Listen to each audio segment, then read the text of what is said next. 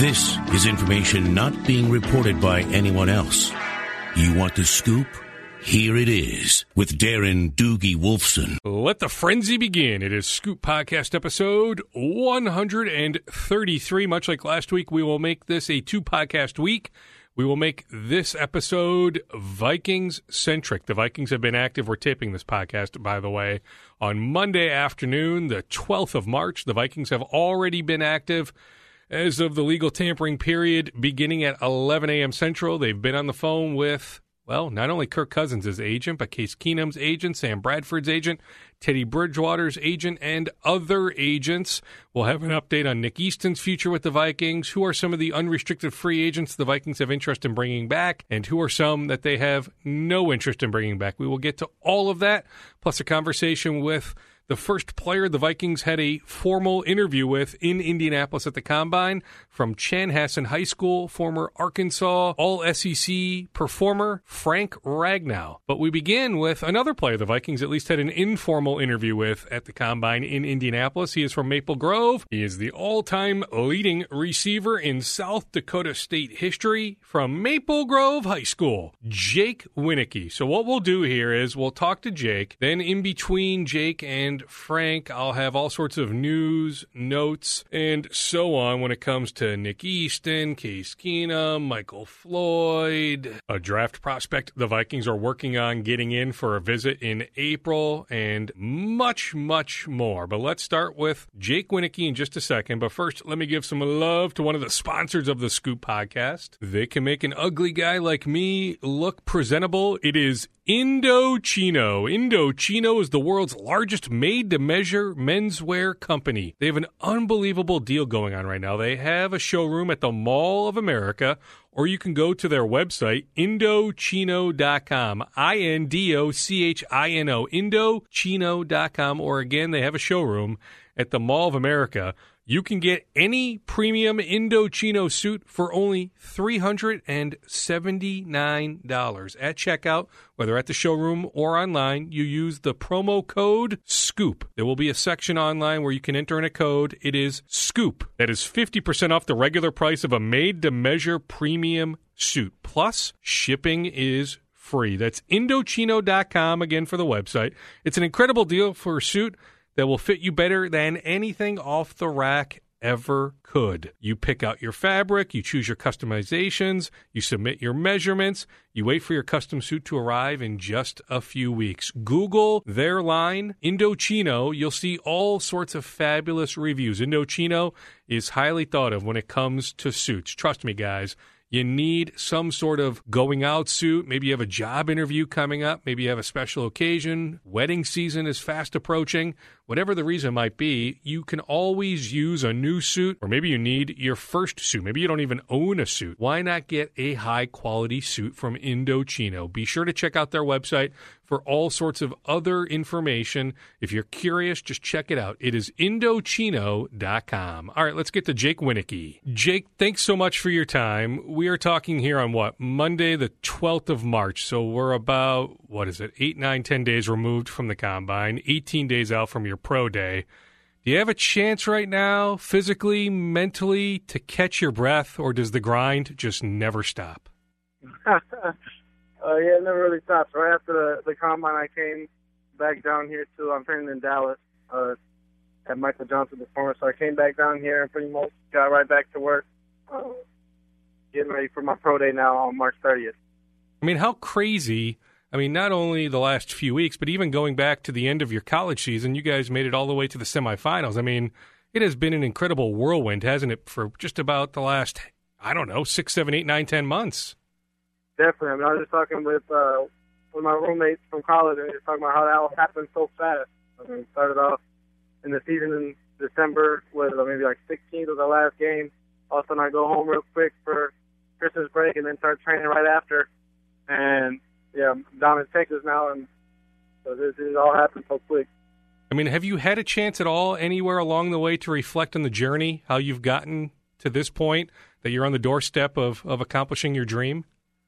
Definitely. I've had a lot of friends um, and family reaching out, just texting me, praying for me, um, encouraging me, motivating me. And I've had this a lot of times since I've been down here training, just to kind of think about the journey, to think about everything that I've gone through, and just appreciate all the people that I've um, had to help me along the way. I mean, what stands out, I guess, both positively and negatively about the journey?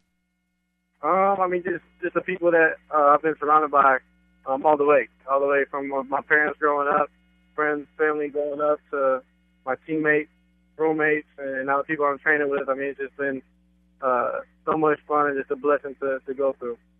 How did the combine go in your mind? Um, I didn't do as well as I wanted to, um, just physically on, on the field, I guess. But uh, it was an awesome experience, a dream come true, just to to finally be there. I've been dreaming about that since I was a little kid. So just having the opportunity to go there, meet with a lot of uh, N F L coaches, and, and just be experienced the combine and everything was, was so much fun. It was pretty pretty surreal uh, being there. Specifically, Jake, when you say you didn't perform like you wanted to on the field, what specifically do you need to improve upon for, for your pro day here in a couple weeks? Um, I think a little bit of everything. On, on all the testing, on the field testing, um, I'm probably going to pretty much do everything again at the combine. Um, so I'm just looking forward to having another, or at the pro day, so I'm having another opportunity. I'm looking forward to it. I mean, are we talking forty time? I mean, is yeah, your forty, forty time something you want to uh, improve upon? Yeah, I'll say forty specifically, but I mean a little bit of everything too, the the jumps and the the agility drills and everything that um, I get another another chance at, so it's gonna be fun. What was your forty time in Indianapolis? Uh, four six. Which doesn't sound ridiculous, right? I mean, you're a bigger type receiver. I don't have your measurables in front of me, but it's not like it's not like you're, you know, five ten, five eleven, this this speed burner, right? So I mean, I don't know what, what the N F L teams are expecting of you when it comes to your forty time. Definitely, and I'm, and I'm not sure either, but I think just even just for myself, um, I know I could do better, so I'm, I'm looking forward to having another chance. Have you run it faster? Uh, yeah, I mean, at school and, and different times, um, I have. So I mean, I'm looking, I'm looking forward to another opportunity. What specifically, Jake, are your measurables? I mean, are you about six three, even bigger than that?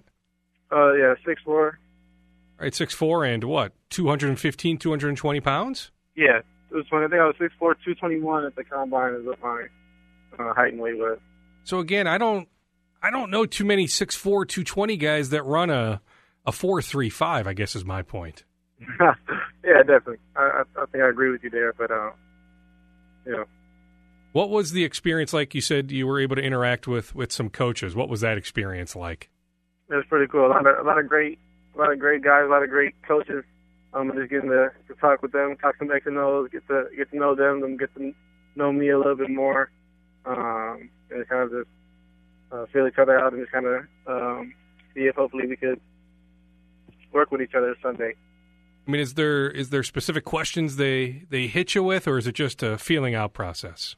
Yeah, I mean, I think they, they do a lot of kind of getting to know you, your background, um, family and everything, but then they also want to see how you know the game, if you Uh, can draw, understand your own offense, and if you could be able to pick up on their offense quickly.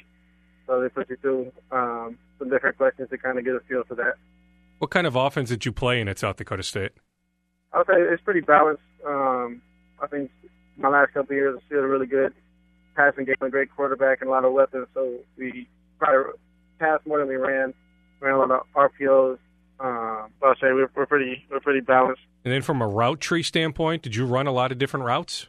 Yeah, definitely. Pretty much ran a, a full route tree. So, I mean, there's not a whole lot that they could have tossed your way that would have thrown you for a loop. Is that safe to say?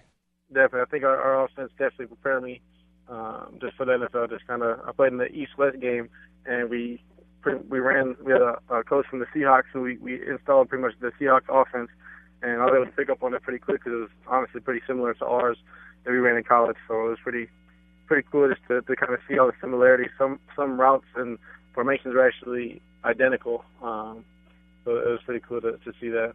Did I hear right, Jake, that you had an interaction with, with the Vikings wide receivers coach? I did. Uh, there was uh, that was that was pretty cool to to get to talk with him. He's actually the first uh, coach I talked to at the combine. I mean, so that had to be. I mean, presumably the Vikings were the team that you rooted for growing up. Oh yeah, definitely. I mean, was I'm trying to think. I mean, Randy Moss. I mean, six four Randy Moss was Randy Moss the guy that, that you grew up loving? Yes, sir. Favorite. Yeah, I mean, it makes sense, right? I mean, he was he was at the, the pinnacle of, of his Viking stardom when when you were just a kid. And, yeah, I mean, the fact that he's six four, you're six four, you know, it, it makes sense. I mean, I guess he would be the rare breed. I mean, this is why he was a first-round pick, a first-ballot Hall of Famer. He was the rare six four guy who can run a four three, I guess. Yeah, he was, he was a freak. So much, so much fun to watch. Do you think you would be a fit with the Vikings? Oh, yeah, definitely. Why?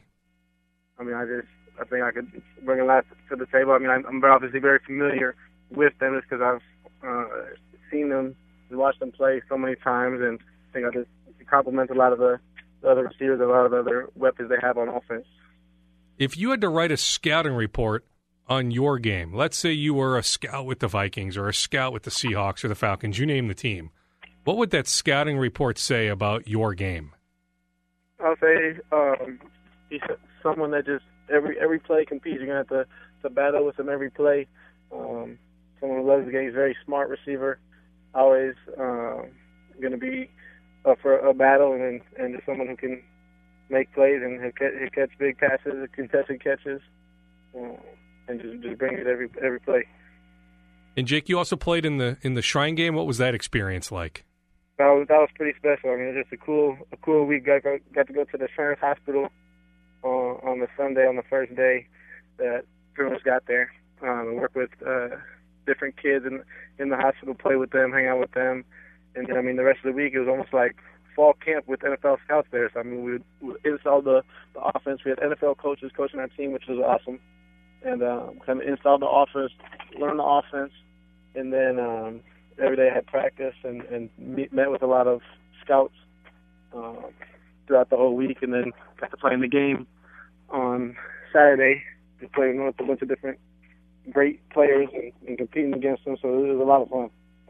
Jake, when did the N F L first come onto your radar? I mean, was it all the way back to Maple Grove, when you're at Maple Grove High School thinking, yeah, there's there's a chance I can make it to the N F L, or was it more so at, at South Dakota State?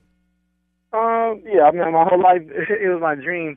And then I remember I played, like, kind of like a lot of kids, I think, growing up, played running back. And then in ninth grade, I started playing receiver. And I was like, oh, I'm pretty good at this. Maybe, maybe I really could go to the N F L. And then I just kind of, ever since then, kind of, trying to make it a reality. Um, so I'm just I'm still still working for that every day, just trying to make that dream become true.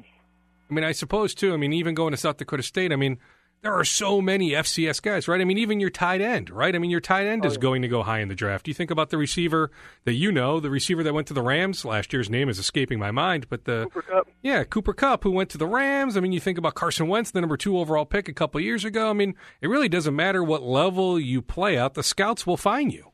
Definitely, definitely. I think it's cool to see there's so many F C S guys and even guys from our conference just um, going to the N F L and.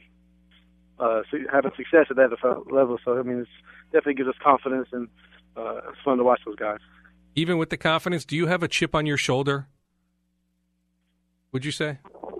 Um, yeah, I mean, I think definitely, I think every every person does, coming from a smaller school. You're definitely just under the radar a little bit, um, not getting as much attention from other people. So, definitely, you come every day kind of with a chip on your shoulder, knowing that you got to prove yourself uh, every single play. Every single rep, every single workout, everything you do on and off the field, uh, you got you got to make it count. Going back to Maple Grove, can you take us through how close you came to getting an offer from the Gophers and why ultimately they never did make that offer? Were you hurt your junior year at Maple Grove? Yeah, uh, I didn't play only for like three games, I think, my junior year. Then I had a good senior year. Um, I had some coaches that played for the Gophers in college, and um, they were trying to talk to the Gophers about for me and just kind of try to help me out with the process. So I was hoping there there might be a chance I could go there. Obviously, that was a dream of mine growing up, go to stay in Minnesota. Um, but they they offered me a pro walk-on, and then I uh, ended up getting an offer from South Dakota State.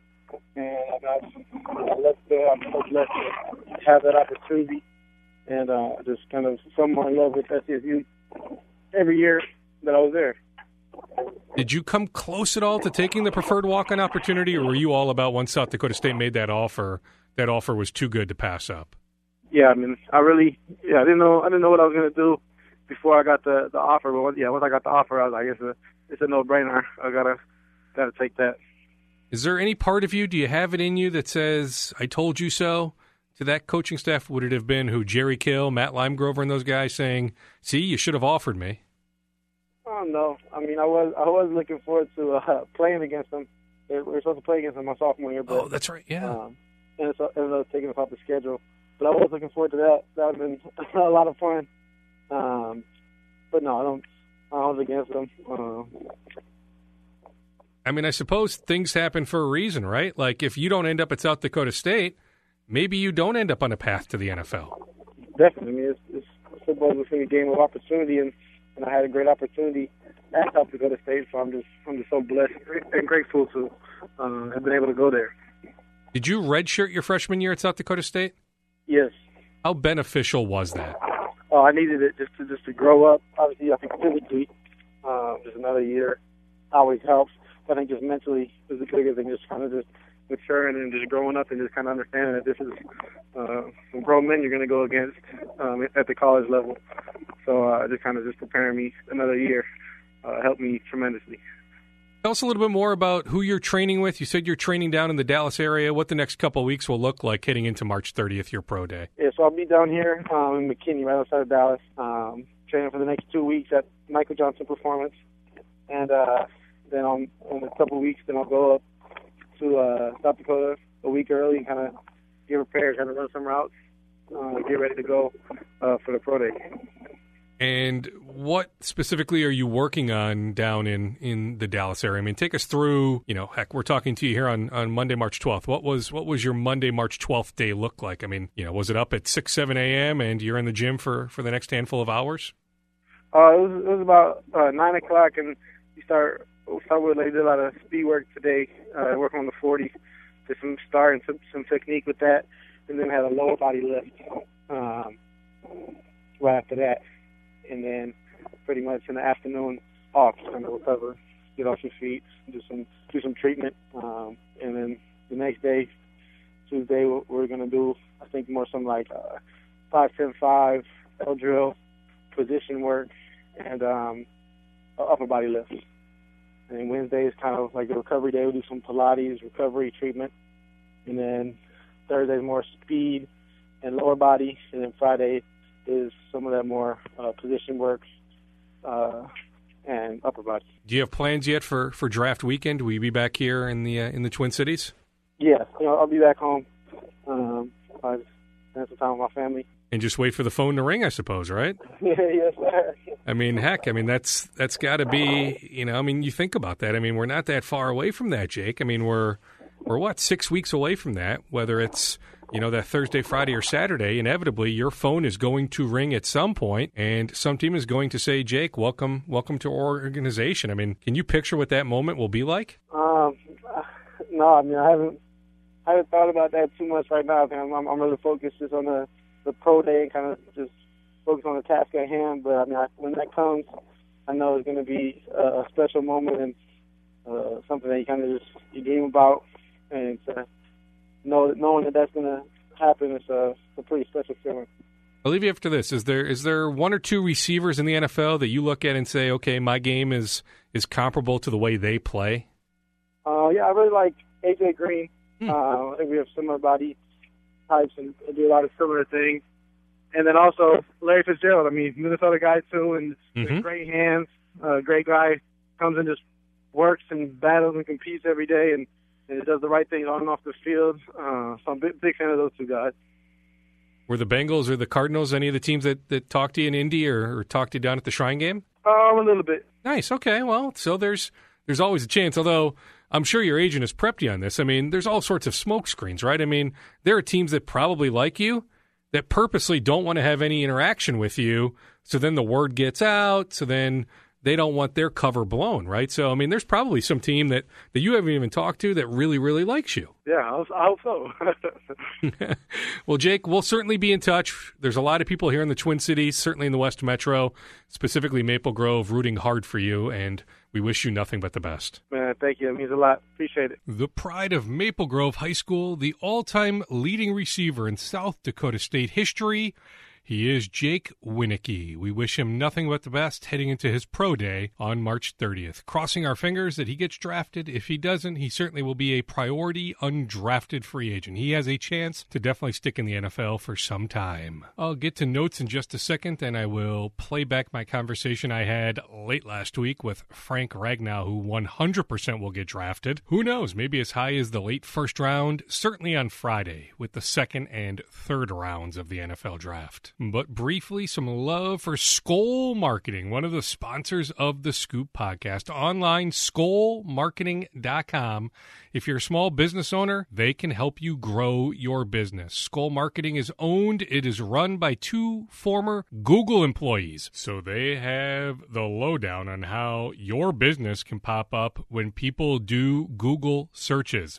Let's make Google work for you. Also, they are offering a free thirty-minute consultation. So again, small business owner, conventional business owner, if you need some advice, hey, if you don't need advice, why not take advantage of a free thirty-minute consultation? Here is the phone number, six one two, seven eight seven, S K O L L. six one two, seven eight seven, S K O L L. Again, online, skoll marketing dot com. Skoll Marketing will help you grow your business. Again, let's make Google work for you. The Vikings were active on Monday morning, certainly reaching out to more than Kirk Cousins' agent. Kirk Cousins' agent, by the way, Mike McCartney, is in Chicago right now. That is his home base. He is not in Michigan, where Kirk Cousins resides. He is doing all the work early this week from the Chicago office of Priority Sports. So the Vikings checked in with Mike McCartney. By the way, Cousins has not determined yet if he will take a visit here, if he will take a visit to the Jets, maybe Arizona, if he won't take a visit. That is to be determined over the next twenty-four to thirty-six hours. So the E S P N report on Sunday saying that Cousins isn't taking any visits is not true. That is still in the determination phase. It is entirely possible that Kirk Cousins will be in Eagan sometime Wednesday late afternoon or evening. Do not rule that out. The Vikings also checked in on Case Keenum, Teddy Bridgewater, Sam Bradford, yes, Drew Brees, Tom Pelissero, who does fine work for, among many outlets, fifteen hundred E S P N. The main outlet would be N F L Network. He was the first to put that on Twitter. But yes, the Vikings touched base with Tom Condon, who represents Sam Bradford, so the name Drew Brees came up as well. I'm told when the Vikings had some back and forth with Mike McCartney that Josh McCown's name came up. He also represents Josh. I'm told when the Vikings checked in on Case Keenum, Case Keenum's agent also represents Chase Daniel, who has history with the Philadelphia Eagles, knows John DeFilippo. So the Vikings planting a bunch of seeds. Nothing is imminent. Yes, it does look like that Kirk Cousins is the Vikings' number one target, but just in case he ends up with the Jets or someone else, the Vikings need to have a backup plan in place. So they checked in on all those guys on Monday morning and afternoon. On Breeze, a couple league sources, a couple teams certainly think that he will end up re-signing in New Orleans. That, okay, it's weird that the deal isn't done yet. Heck, that New Orleans lets him get to this point, doesn't wrap him up with a year or two left on his deal. But most people, in fact, all people I've corresponded with, say look for Drew Brees to re-sign with the Saints. Those same league people fully expect Cousins to end up with the Vikings, but we've heard all sorts of conflicting information. Adam Kaplan of E S P N says, done deal, twenty-seven million dollars a year. Chris Cooley says, what, thirty-one million dollars a year. I've seen reports about twenty-three million dollars a year, twenty-five million dollars a year. There are so many conflicting reports. Everybody wants to be first on Cousins. Here's what we know. The Vikings have all sorts of interest in Kirk Cousins. Let's see how the next couple days play out. I do think we'll have some news before the week is over. So the countdown is on until we know who the Vikings starting quarterback will be this upcoming season. But at this point, all I'm willing to tell you is, yes, the Vikings absolutely like Kirk Cousins. It starts with ownership. This is something I talked about last week on this podcast. It starts with ownership. The owners certainly want Kirk Cousins. There are other Cousins fans in the Eagan facility now that they reside in. So yes, the Vikings have all sorts of interest in Cousins. Whether Cousins ends up here, I'm not willing to make that prediction. If you put a gun to my head, if I had to make a prediction, yes, I do think in the end, that Cousins ends up with the Vikings, but a lot can change in the next thirty-six to forty-eight hours. Non-quarterback Vikings notes. I talked to Kyle Rudolph late last week. He is now out of the cast on his right foot. He had off-season ankle surgery. He told me he should be good to go by April sixteenth, the start of off-season workouts in Eagan. Latavius Murray has the fifth highest cap number for any running back for twenty eighteen. The Vikings don't want him back at that number, so the Vikings are trying to get Murray to take a pay cut. It remains to be seen what he says. I don't see why he would say no, because he's not making that on the open market. The magic date there is March sixteenth, so that is fast approaching. But I'll continue to say, as I said last week on the Scoop podcast, I don't see Latavius Murray back at his current number. Also on the Vikings, Nick Easton tendered at a second-round level. The Vikings love Easton. They love his position flexibility, can play guard, can play center. Yes, significant injury last year, but he's doing well. The Vikings think the world of Nick Easton, so that high tender, that second-round tender, is not a surprise.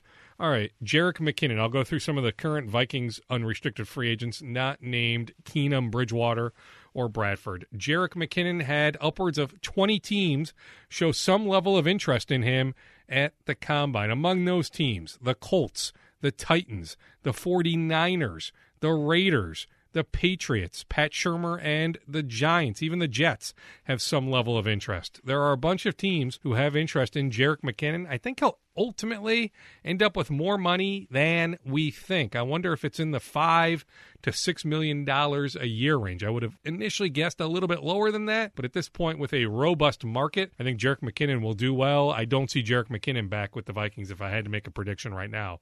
I think Marcus Sherels will end up back with the Vikings, but they have told his camp, hang tight. We need to solve the quarterback situation first. Shamar Steffen, another guy the Vikings have interest in keeping. I can see them keeping him. But once again, like Sherels, they have told his camp, hey, hang tight. We need to figure out the quarterback situation. It's not a great three-technique defensive lineman market. So that being said, I can see Tom Johnson elsewhere. The Vikings have touched base on Johnson. There is mutual interest in a return. But if I had to bet right now, I think Tom Johnson lands elsewhere. Emmanuel Lemur, linebacker, special teams guy, I see him elsewhere. Terrence Newman, I see him back, but the word is the Vikings are looking to upgrade the number three cornerback.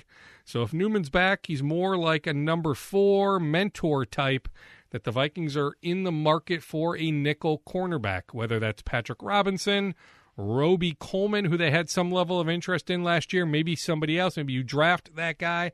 I've not heard yet on Robinson or Roby Coleman. That's me more speculating, but those are two cornerbacks available who are capable of playing in the slot. But the word is the Vikings are looking to upgrade at the number three cornerback position. Kai Forbath, I can see back, but the Vikings told his camp, hey, hang tight, much like Sherels, Steffen, and so on. Hang tight. We will circle back to you after we figure out the quarterback position. Like in recent years, the Vikings will host upwards of thirty draft prospects in early April, end of the first week of April. They will host thirty-plus draft prospects. They can host thirty, then local guys like a Jonathan Celestine of the Gophers or Steven Richardson of the Gophers, for example. They don't count among the thirty, so they may have thirty-four, thirty-five, thirty-six players at the Eagan practice facility in early April, late that first week in April. I don't have the specific date, but I know it's like April sixth, seventh, eighth. I need to look at a calendar anyway. But it's early April, the Vikings will bring in thirty-plus draft prospects. They are working on setting up a visit with defensive lineman from Fort Hays State, Nathan Shepherd. Had a really good combine, so that's a name to watch. Anytime the Vikings bring in a guy, there is definite interest. There's not many smokescreens over the years with the Vikings bringing guys in for visits. Sure, the occasional smokescreen, but for the most part, when the Vikings bring in a draft prospect for a visit, they have legit interest. So remember that name, Nathan Shepherd, defensive lineman, Fort Hays State, trying to match up the schedule, seeing if it works out. But the Vikings definitely have interest in bringing in Shepherd for a visit. There was a report in Sunday's Boston Globe about the Vikings meeting with Oklahoma quarterback Baker Mayfield at the Combine. I am told that is inaccurate. The Vikings did not have a formal interview with Baker Mayfield in Indianapolis. The Vikings were not one of a handful of teams to meet with former East Ridge High School star, former Alabama offensive lineman. He can play center. He can play guard. He started for Alabama in the national championship game, the win over Georgia, J C. Hassenauer. He had a productive pro day last week in Tuscaloosa.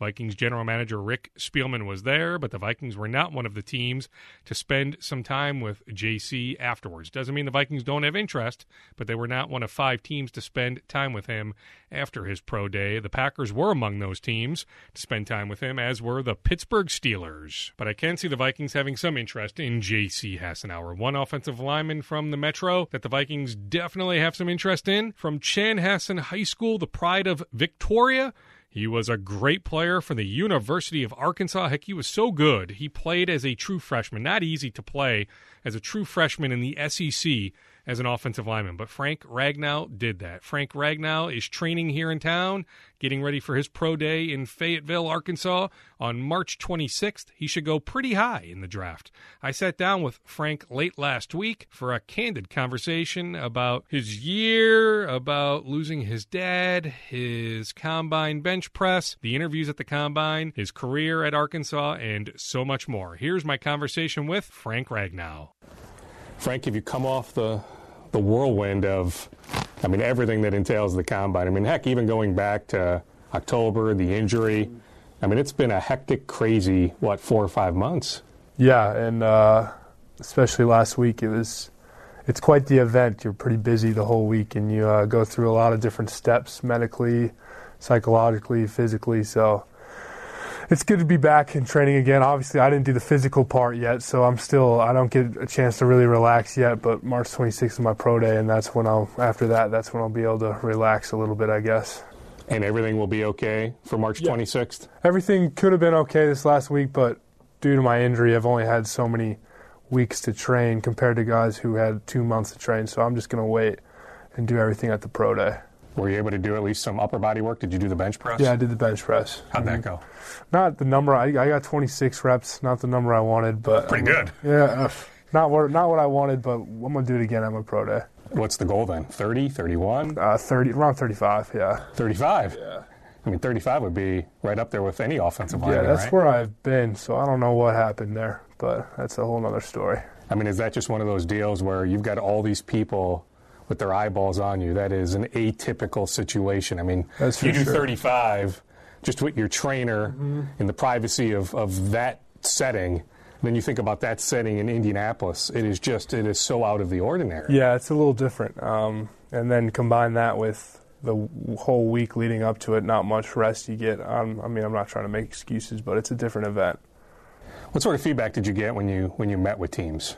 Great. Um, There's official and unofficial visits, and uh, I had quite a few official visits. And, you know, every time you get nervous, obviously, because you're interviewing for the job of your life. But every time walking out of the rooms, I felt pretty good about them. What sort of questions do they toss your way? Just a lot of football talk, uh, a lot of football talk, trying to figure out your family, your upbringing, um, some adversity you've handled, and just trying to get a feel for who you are as a person. I mean, is it some also just in the trenches, though, blocking schemes? I mean, is it real inner football at times? Yeah, sometimes. I mean, they'll pull up tape, and you'll watch tape with them, and you'll talk them through the plays, and you'll talk them through your bad plays sometimes. So it's sometimes you get exposed a little bit, and you have to explain yourself, but it was good. Did you have any bad plays? You didn't allow a sack. I mean, even looking at the Pro Football Focus numbers in terms of of pressures, you know, even allowing a hit on the quarterback, I mean, minimal. I mean, seriously, did you have any bad plays? I, I had bad plays. Uh, I was fortunate not, not to give a sack, but I still had some plays where I'd like to get back for sure. How do you go an entire collegiate career without allowing a sack?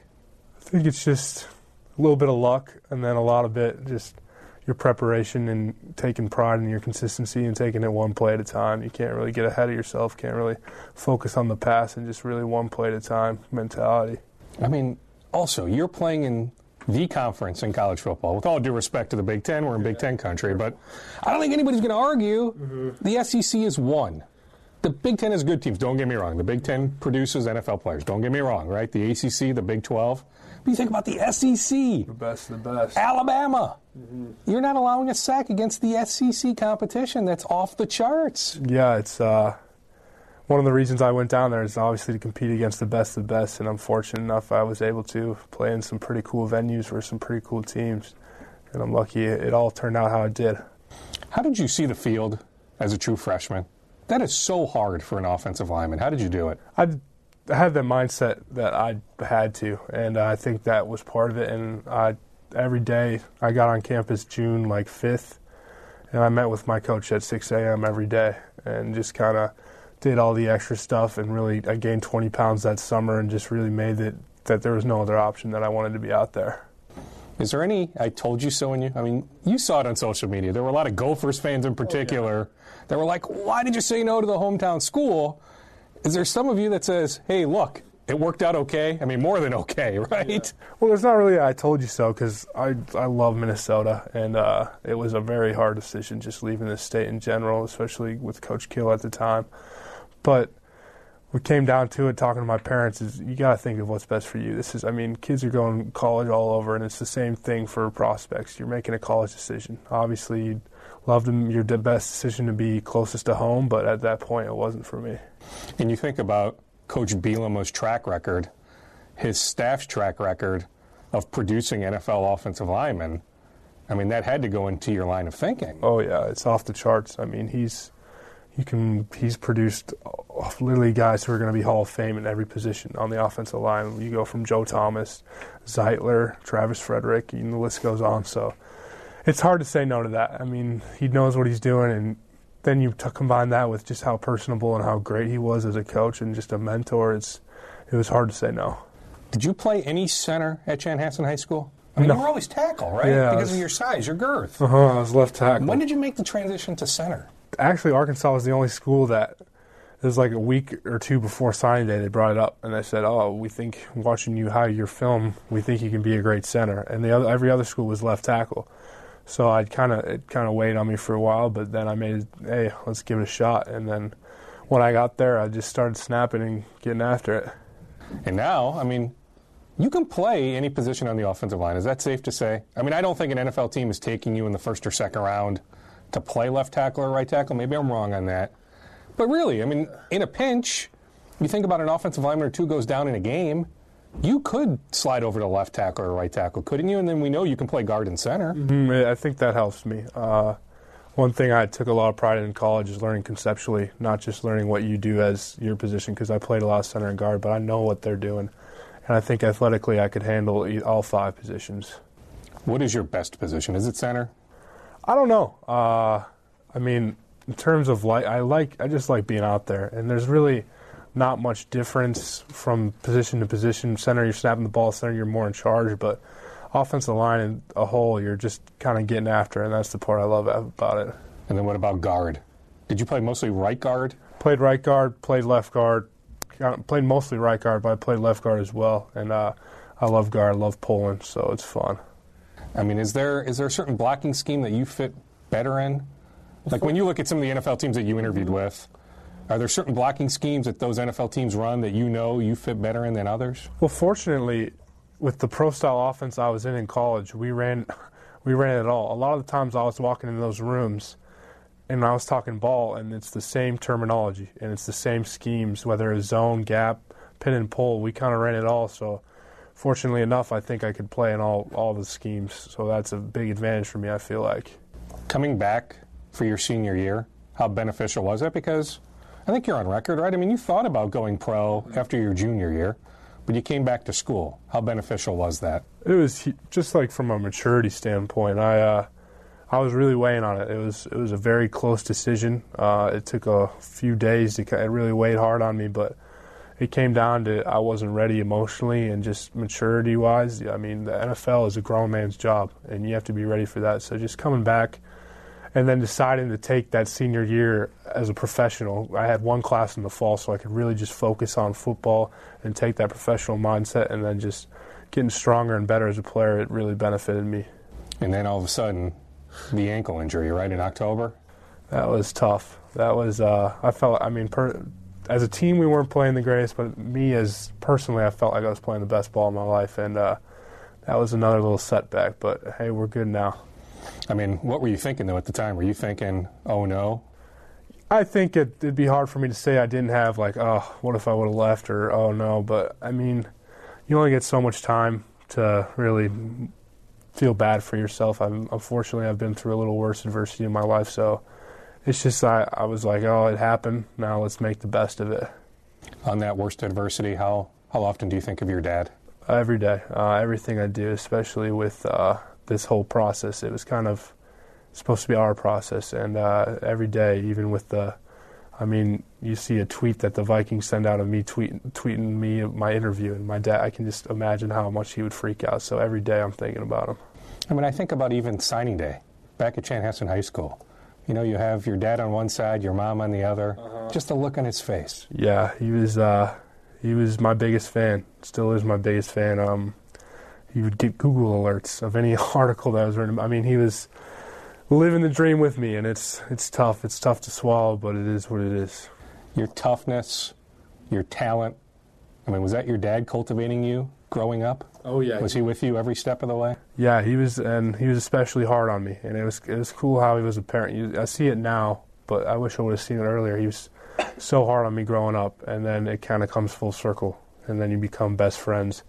And we were just getting into that, so it's tough how it all happened. How much advice did he give you at Chanhassen High School? I mean, as you're developing into this great offensive lineman, mm-hmm. Was he right there every step of the way giving you every piece of advice? Yeah, he was. I mean, he just, like one thing he always told me is don't have dreams, have goals. And then we just kind of always, everything was a goal. It was first get that first scholarship offer, and then this, that, and we just kind of were tackling it. I mean, it felt like we were doing it all together, and it's a tough, tough deal. How's your mom doing? She's hanging in there. Uh, she's superwoman. I mean, she's incredible. She takes care of all four, four of us kids and our three dogs, and she's just with so much energy. And you, I mean, people don't. She, they, it was their anniversary when he passed away, and uh, I mean, she's mourning herself, but she's got to take care of kids. So I just, I can't believe how strong she is. She's incredible. And are you now back living with her during this process? Yeah, since I'm training up here, yeah. I'm, I'm just living with Mom, and I'm loving every second of it. I mean, she, I'm sure she's just a little sick of me every once in a while doing my laundry and everything, but it's been great to be home back in the cold north. Was there any thought in, in training, whether it was in California or somewhere else? I mean, Athletes First is a big agency. Yeah. That's your agency. Uh-huh. I mean, heck, I'm sure they, they said, hey, if you want to come out here, there, anywhere, mm-hmm. that they would set it up. What went into your line of thinking in, in training here in Minnesota? Well, a lot of it was my ankle. At the time, I was still rehabbing in December, and the actual plan was come home for Christmas and then just go out to California and start rehabbing. But there's a doctor in Eden Prairie, Doctor Joshua Sandell, who's He's in- great. incredible. Yeah. And, like, I can't say enough about that man. Yeah. And once I, I had a few appointments just while I was home, and that was the plan. But once I saw, felt, and I was with him for a couple, I was like, I'm staying here. And uh, he's been, my ankle is really far ahead of schedule, so he's been great for that. Yeah, I mean, him and I are social media friends, but I just know, I mean, he's worked with so many athletes, mm-hmm. different sports too, not just football. I mean, a lot of basketball players. Mike Dunleavy Junior, mm-hmm. Paul Millsap's been in town to, to do some stuff with him. I mean, you don't develop that sort of reputation if you don't know what the heck you're doing. Exactly, and I thought I'd be an idiot if I left that. He's he's one of the best in the country, and so I had to stay here. Jeez, that's, yeah. Okay, that and that makes sense. So when is the plan to go back to Fayetteville? Will you go back just March twenty-fifth, the day before Pro Day? Will you go back a week earlier to do some training down there? I'll probably go back uh, like that Thursday or Friday, because it's on a Monday, so like the twenty-third, twenty-fourth, and get settled in, get the plan, and then fly back here right after Pro Day. Will you do every drill then? I mean... Take yep. us through. I mean, I, I assume by now you have everything mapped out for March twenty-sixth. I'll do it all. Um, everything from pro agility to vertical to broad, everything. I'll do it all. I'll do the field work. Whatever they really want me to do, I'll do. I mean, really, though, I mean, you think about, like, the vertical. I mean, does it matter what an offensive lineman can jump? I think the vertical and the broad can give a show of explosiveness. I don't know about the forty-yard dash. I would agree. Your ten-yard yes. split's a little more important for offensive yeah. line, but... I'm excited to show off my athleticism. It should be a good day. I mean, that would be the beauty. Mm-hmm. When you think about, I mean, heck, basketball player, right? You yeah. threw the shot put. I mean, you did a lot growing up, uh-huh. so you have that athleticism. So I suppose you're like, bring it on. This is what you're training for. Why not show off your athleticism? Exactly. And uh, as a competitive person, you want to do the best of the best, and I think I'll be right up there with them. What was that interview like with the Vikings?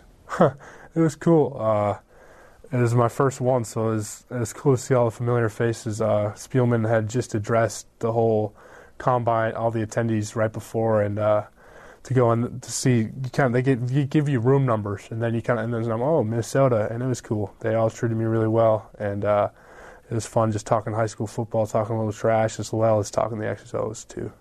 Did you ever compete against Rick's son, J D? You got a couple years on J D, but good player. I mean, he's at Nebraska now. I, I, I didn't get a chance to compete against him, but I've heard he did, had a really great freshman year.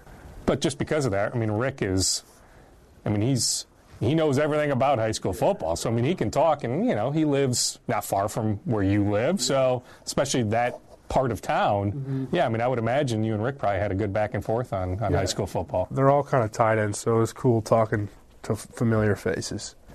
I saw the video of, of Nick Saban. What did that mean to you when Nick came up to you after, was it after the last two years, twenty sixteen, twenty seventeen? It was, uh, the, so my dad passed away, and then we played Alabama the next game. Okay. And uh, he came up to me after that game, and he just said, remember the good times and just cherish what you had with him and be thankful that you had those times. And it was, it was pretty cool. Uh, he's obviously the biggest name in college football, and uh, for him to seek me out of the way that week, and then actually he did it this past year too, is it's pretty cool. It shows how special of a person he is.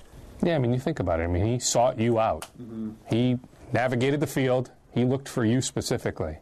I mean, that has to mean a lot. Yeah, yeah. Um, it's funny that um, me and my dad went on a visit down there, and I remember us freaking out when we went in his office through his like four receptionists. And you sit there on the table. He's got all his national championship rings, his little bowl of M and M's, and there he is, so intimidating. So it's funny how he it all worked out. When did the N F L become a reality for you? I mean, was it going back to Chanhassen High School when you had, heck, you're going on a visit to Alabama. Huh. You had what? Did Ohio State offer you? Yeah. Wisconsin wanted you. Uh, the Gophers, obviously, Arkansas. I mean, you had so many offers. I mean, is that when it hit you that I can make a professional career out of this, or was it sometime when you got to Arkansas? I think I've always had the mindset that that was going to happen, but obviously it became real probably after my sophomore year at Arkansas when I had, I mean, Coach Bielema had talked to me about, hey, this is realistically, and then there's things you got to do from a professional standpoint, getting ready. So that's really when it kind of hit you. Where will you be on on draft weekend? Have you thought that far ahead? Oh, yeah, I'll be in Victoria, Minnesota with all my family. I'm not sure where we'll be, but I'll be with my family and my friends, the people who got me here.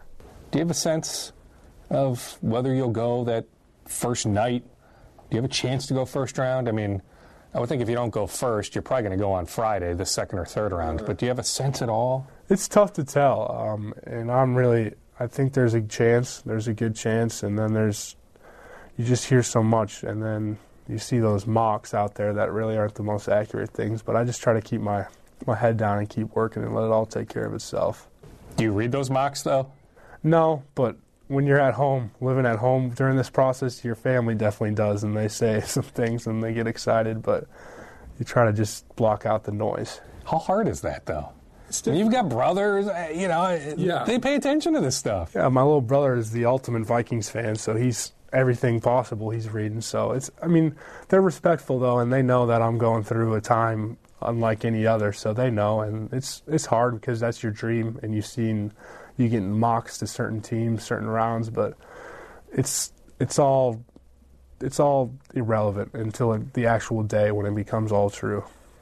I mean, it might be a long shot, right? I mean, the Vikings have interest, but so do a lot of teams. You yeah. can't control where you go, yeah. but if you somehow landed here in your hometown, it'd be ridiculous. I'd, I'd freak out. Uh, it'd be cool. I mean, I'd be able to live with my mom for a while, save some money, um, just to be with all my community and the, my upbringing. It'd be, and the team that you grew up cheering for. My, I mean, my room was purple and gold growing up, so I was a diehard fan. So it'd be a pretty cool experience. Did you say save money? I mean, you're going to be a pretty high pick. Yeah, you got to be careful with your money. Uh, and I'd be cool just to stay with Mom for a while. Yeah, I mean, well, yes, but I'm still thinking you're going to sign a nice contract. Mm-hmm. You know, I mean, there might be some endorsement opportunities. Yeah. I mean, you would have the freedom. Not yeah. that you don't want to save up. You never know, right? Yeah, I mean, you never know. Not I, for long. I assume, yeah, I assume they've they've told you that no matter where you go, what's the average N F L career? Are we talking? What, two to three years. Yeah. If that, yeah. So you got to be careful. And uh, don't I don't want to be one of those guys that's known for going broke right away. I want to be able to live off this for a long time. Any other interviews stand out besides the Vikings? I mean, they all stood out. I can't really pin. I mean, they were all great. I mean, I got to meet so many cool different people that you watch on T V and you see on the N F L sidelines. So they were all pretty special. How many people do you lean on for advice? I mean, heck, your your agent Joe Panos used to be an offensive lineman in the N F L. So, I mean, I would think he's a great sounding board. He's an incredible asset, yeah, just because he's been through the process and he so represents so many players, uh, especially offensive linemen throughout the league. So he's such a good resource and he knows what he's talking about and he's so respected among the league. So he's been great. And then you lean on, I mean, I still talk to Coach Bielema every day and he's been an incredible asset as well, as long as, as well as my strength coach, Coach Herb, my old offensive line coaches, Coach Anderson and Coach um, Pittman. So there's a lot of people that have been helping me out, that's for sure. Where's your old position coach now? Did he land anywhere? Not yet. Um, I think he's just waiting to find the right spot. And then Coach Bielema, I mean, he'll be okay. Yeah, he'll definitely be. I mean, T V for a year, and he'll be a head coach again. We know that. Yeah, we'll see what he does. Uh, I think he's in a good spot right now, so not looking to rush anything, so I'm excited to see what he ends up doing. Was that one disappointment that, that you guys didn't win more at Arkansas? So much individual success, but the team success was not maybe what you had hoped it would be? Yeah, you definitely don't want to come back your senior year all excited and then win, what, four games and your coach gets fired. Not Definitely not the way you want to go out. So that's a disappointment that really kind of weighs heavy on me being a captain. So it's tough to go out like that, but it is what it is, and you can only control so much. Top offensive line prospect Frank Ragnow, the former Chanhassen High School star. Good to hear that his ankle is doing well. He is ready to rock and roll on Arkansas's Pro Day date on March twenty-sixth.